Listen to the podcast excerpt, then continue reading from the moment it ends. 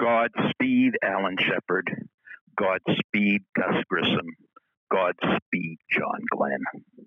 You've reached Success Hotline, message 11831. I'm Dr. Rob Gilbert, and today is day number 45 in the 98 day 8C challenge.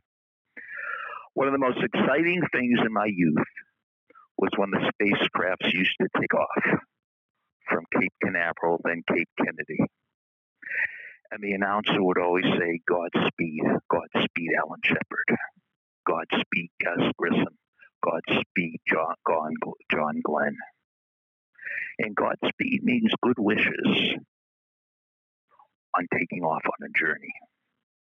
So today I want to put right in the realm of those astronauts Godspeed, Dr. Terry Wurzbacher. As I'm speaking, she's taking off on her 314 mile, 500K race. She has 10 days to finish. Now, I can't possibly explain this race, but there is a video on YouTube.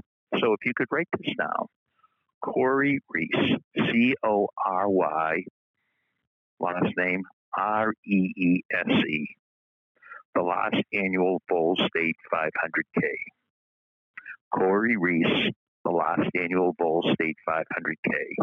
And you'll see a 7 minute 34, uh, 7 minute 34 second video, which will explain the whole race the difficulties, the joys, the thrill of victory, the agony of defeat. Going back to another thing in my youth, the wide world of sports. So, Godspeed, Dr. Terry Wurzbacher. I will be giving you updates as they come in. And I am just amazed. I am 76. This woman is 74. I have trouble walking to the mailbox, and she's walking across the state of Tennessee. I don't go into a room that's not air conditioned. She's going to be in 100 to 100 degree heat, 110 degree heat for 10 days.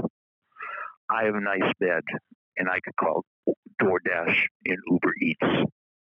And she's out there on her own with 18 wheelers bearing down right on her shoulder in the middle of the night. So she's very courageous. She is very athletic. She is very energetic. And most of all, she's very determined.